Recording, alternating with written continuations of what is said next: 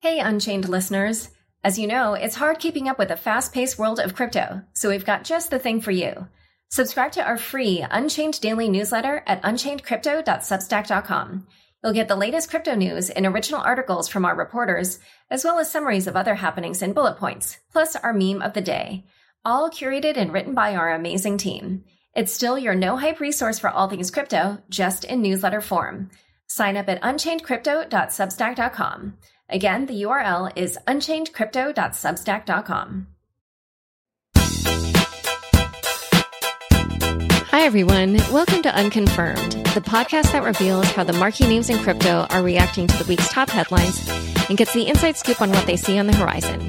I'm your host, Laura Shin. In case you haven't heard, I am going to be doing a live podcast recording with Vitalik Buterin, the creator of Ethereum. On stage, in front of a live audience, we'll be discussing Ethereum 2.0, Polkadot, Substrate, governance, and so much more. It will be in New York City on the evening of March 20th, and the venue will be announced very soon. Keep watching my Twitter feed for updates on that score. We'll have food, drinks, and giveaways. There are just a few seats left, so buy your tickets now. Check the show notes for the links to purchase. Also, if you have a question for Vitalik, there will be a Q&A at the end. Audience members will have a chance to ask questions, but also podcast listeners can pre-submit videos of themselves asking Vitalik a question.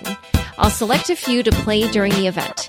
Just record a short video of yourself, one minute max, stating your first and last name, location, and affiliation, if relevant, and asking your question.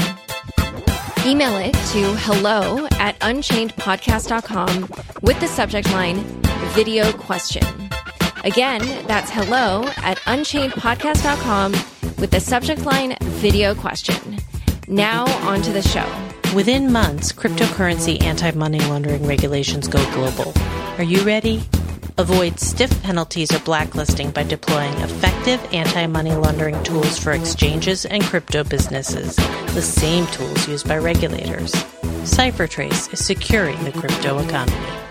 The topic of today's podcast is Bitmain. Here to discuss is Samson Mow, Chief Strategy Officer of Blockstream. Welcome, Samson. Thanks, Laura. It's great to be on your show. Before we dive in, explain your background and how it is that you've come to be familiar with Bitmain as a company. So, I guess my relevant background in the crypto space is I was the chief operating officer at uh, BTCC, BTC China, and we ran a mining pool, BTCC Pool, which was one of the largest pools, uh, Bitcoin mining pools back then. And so during that time, you were kind of following Bitmain because of their massive outsized presence in the Bitcoin mining space? Yeah, so we had our some some mining operations, so we're familiar with their hardware. We had to be familiar with every single ASIC manufacturer's hardware. Um, they're also a bit of a competitor too because they're also running their own their own mining pools, and you know, the competition is a little bit fierce, to say the least. So Last week, Bitmain was in the headlines for reportedly losing $500 million in the third quarter of 2018. And that seems like a pretty stunning turnaround for what used to be considered and may still be considered. I mean, it is, I guess, still just one of the giants of the space in terms of valuation. And last August, it had announced that it was plan- it was hoping to do an $18 billion IPO in September. Do you think that they indeed lost 500 million in Q3 and if so why? Well, looking at the the numbers, like um, I don't think we've actually seen the actual report on the, the the filing with the Hong Kong Stock Exchange, but we did see their Q1 and Q2, and it's definitely highly likely they lost a lot in Q3, just because it, it's hard to imagine them being able to sell much in um, Q3 2018 given that they didn't have their new generation miner at that time. And also with the declining, rapidly declining Bcash price, um, they probably had to start selling off a lot of um, their assets. And so, talk a little bit more about that, about like why it is they would have had a hard time selling mining equipment. Is it because people were waiting for some new generation miner? Yeah, so you know it's a, a bit of a bear market now. Uh, the price is not really moving, and the profitability with mining using the uh, S9 is basically non-existent. So you, you need to use newer generation equipment or hopefully you have very, very low electrical costs. And I think in Q, um, what was it? Q3 2018 was when they first announced their next generation miner, the S15, but it wasn't on sale then. So it's unlikely that they, they're driving much, much sales at all, if any. And is the S15 on sale now? Yeah, they've been doing some sales. From what I'm hearing on the grapevine, the sales aren't great. They're selling it actually probably at a loss right now because it's it's a seven nanometer process chip and it's very expensive to make. It's probably they're just selling it because they have to sell it or else they'll be sitting on a huge pile of inventory. It's it's not even that efficient too. That's another problem. And so, with this generation of miner, though, are the miners that are purchasing this equipment at least able to make money given where the price of Bitcoin is sitting right now? Yeah, I think they're able to. It's just not really profitable because it's not a very efficient miner. It's um, it's like 42, 42 joules a terahash, and no, it's like fifty five joules a terahash, and that's like not really not really great at all, given that the other miners like on the market, like the there's a M10 from their competitor Shenma, it's at uh, 65 joules a terahash, so or 66. It's it's not really efficient given the price. That's why they had to drop the price very low. Okay, and just just to be clear, so essentially the more efficient the miner, then the less electricity the miner has to spend or sorry, the, the more efficient the mining equipment, the less electricity the mining the miner has to spend in order to earn their bitcoins. And so, um, so those kinds of um, technical details can matter a lot. But then, but then, mm-hmm. why are people purchasing it anyway if it's like not as efficient as this other machine that you mentioned? Well, they're pricing it um, lower uh, to compete, and they're they're probably selling at a loss. I forgot the price, but I know they was selling at a deep discount relative to what I estimate their production cost to be. All right, and then also you mentioned something about their Bitcoin Cash holdings. So how do you think that played into the loss?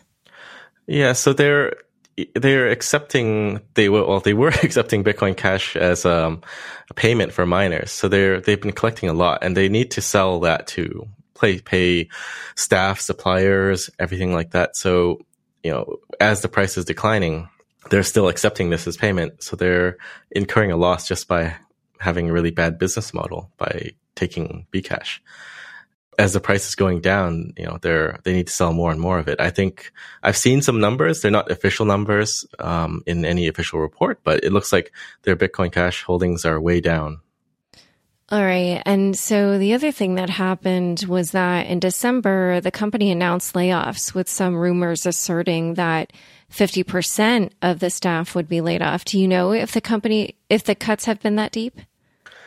I think it's probably more than 50% the number of employees I think worldwide was about three thousand, and they're down. I've I've seen it. I've seen reports saying it's down to a thousand, and I've seen another report saying it's down to a few hundred.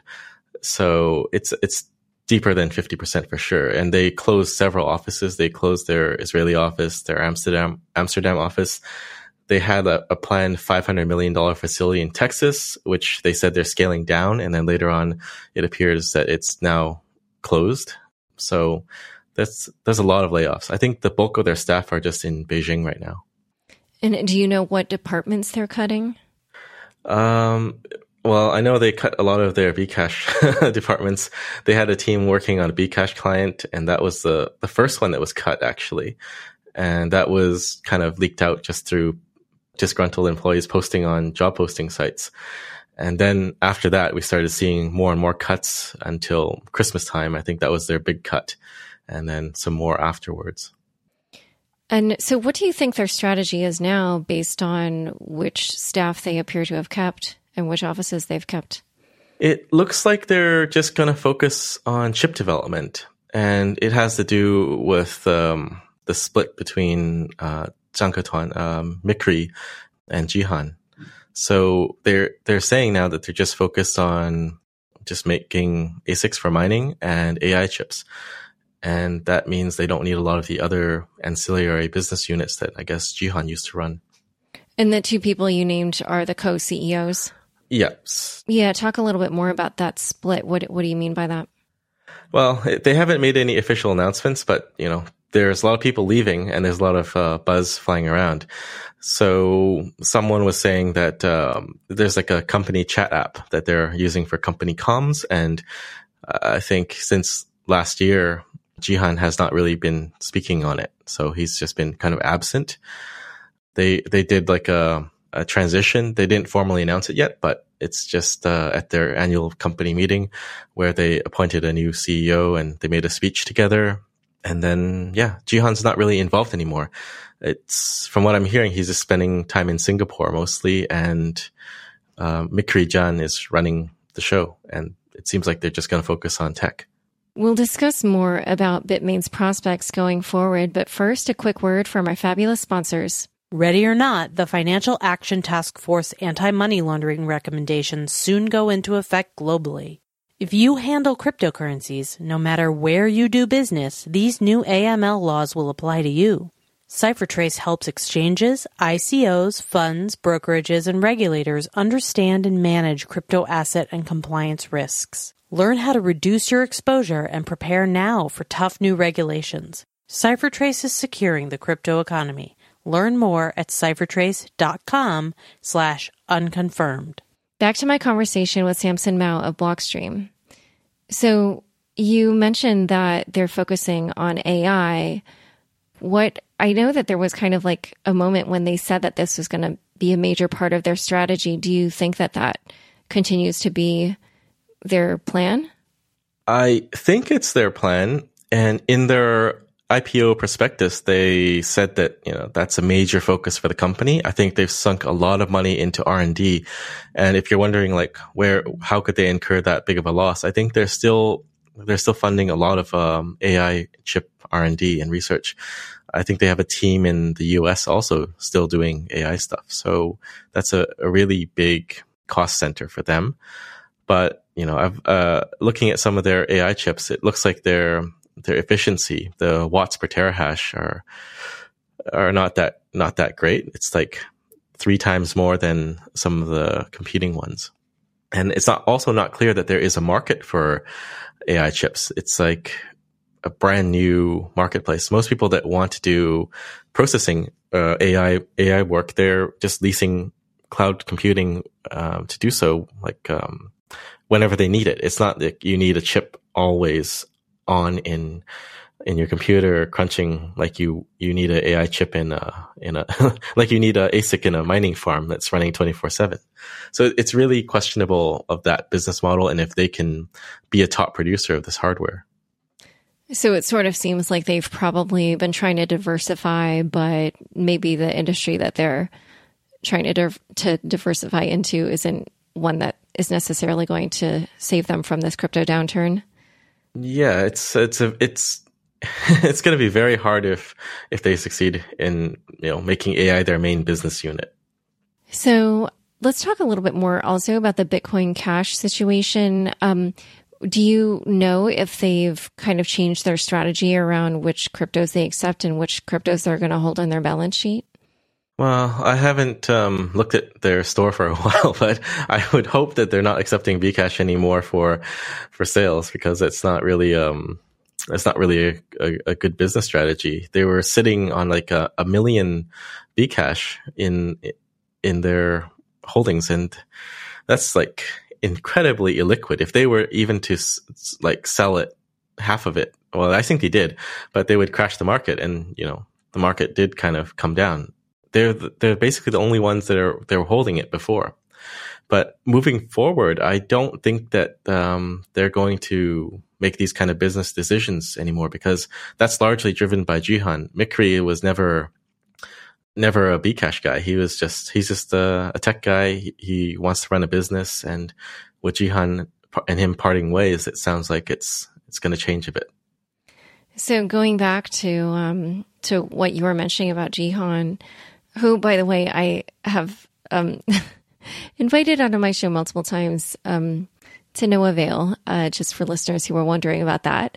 Um, but I did see a tweet from Dovey Wan of Primitive Ventures, who was recently a guest on Unchained. And um, she tweeted that she's heard from multiple non official sources that Jihan is leaving to start a new company that will be a spinout from Bitmain focused on Bitcoin Cash and decentralized finance. Have you heard anything about that? Uh, there's a, a lot of rumblings uh, about what's happening, and it sounds like it's accurate because he's uh, he's not there anymore in, in Beijing with um, with with Micree. So he's in Singapore doing his own thing, and it definitely sounds like if he wants to keep focusing on on Bcash, then he needs to do it in a new company because their paths are diverging.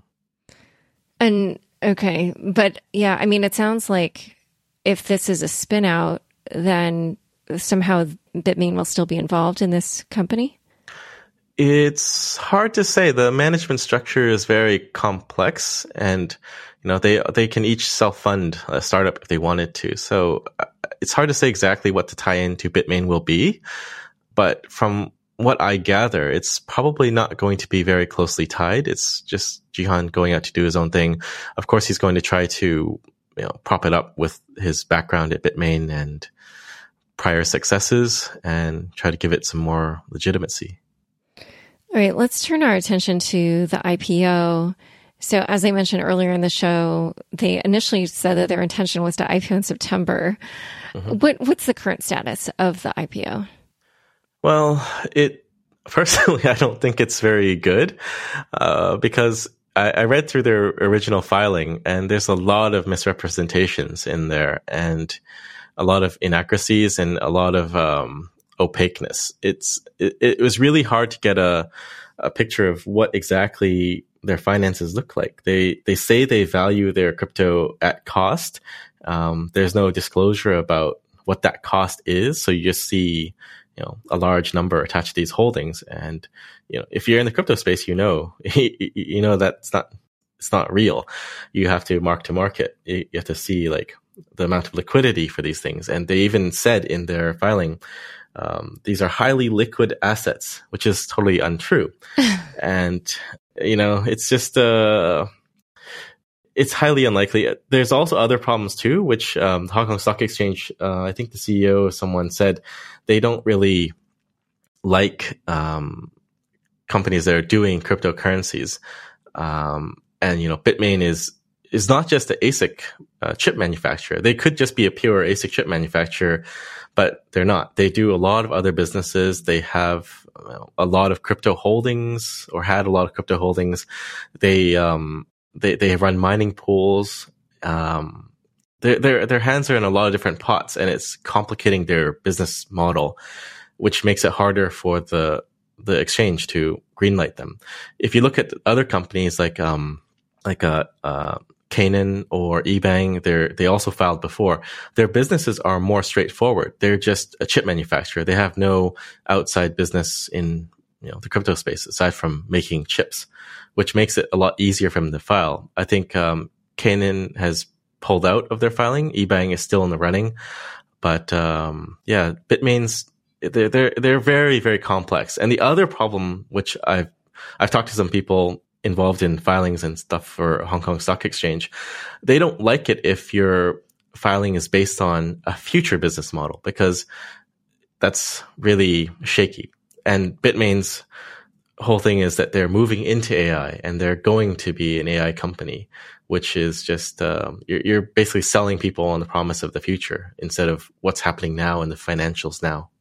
So, why do you think Bitmain did try to do an IPO or, or is trying to do an IPO? Uh, because they had really good numbers in 20 in 2017, right, and, and, early 2018. So the they're just trying to capitalize on that, and it makes sense. But that's that was not uh, gonna sustain itself. And they also raised a lot of money pre-IPO to kind of um, keep the ship running. And I think from what I've, I've heard, the terms of those investments is that they need to repay, repay that, the money, uh, if they don't IPO. So they really, really need to try to IPO. Wow. Oh my gosh. That, yeah, that does not sound like a good situation. And just from what you were saying before about kind of the attitude of the Hong Kong Stock Exchange toward crypto companies in general, I mean, what is the likelihood that there is actually an IPO at all? Uh, someone's asked me about this. it's hard to put a number, but I would say less likely than likely. Okay, yeah, it sounds like it. Well, it's been great having you on the show. Thanks for coming on Unconfirmed. Yeah, thanks, Laura. It's great to be here. Thanks so much for joining us today. To learn more about the topics we discussed, be sure to check out the links in the show notes of your podcast player. New episodes of Unconfirmed come out every Friday. If you haven't already, rate, review, and subscribe on Apple Podcasts. If you liked this episode, share it with your friends on Facebook, Twitter, or LinkedIn. Unconfirmed is produced by me, Laura Shin, with help from Raylan Galapali, Fractal Recording, Jenny Josephson, and Daniel Nuss. Thanks for listening.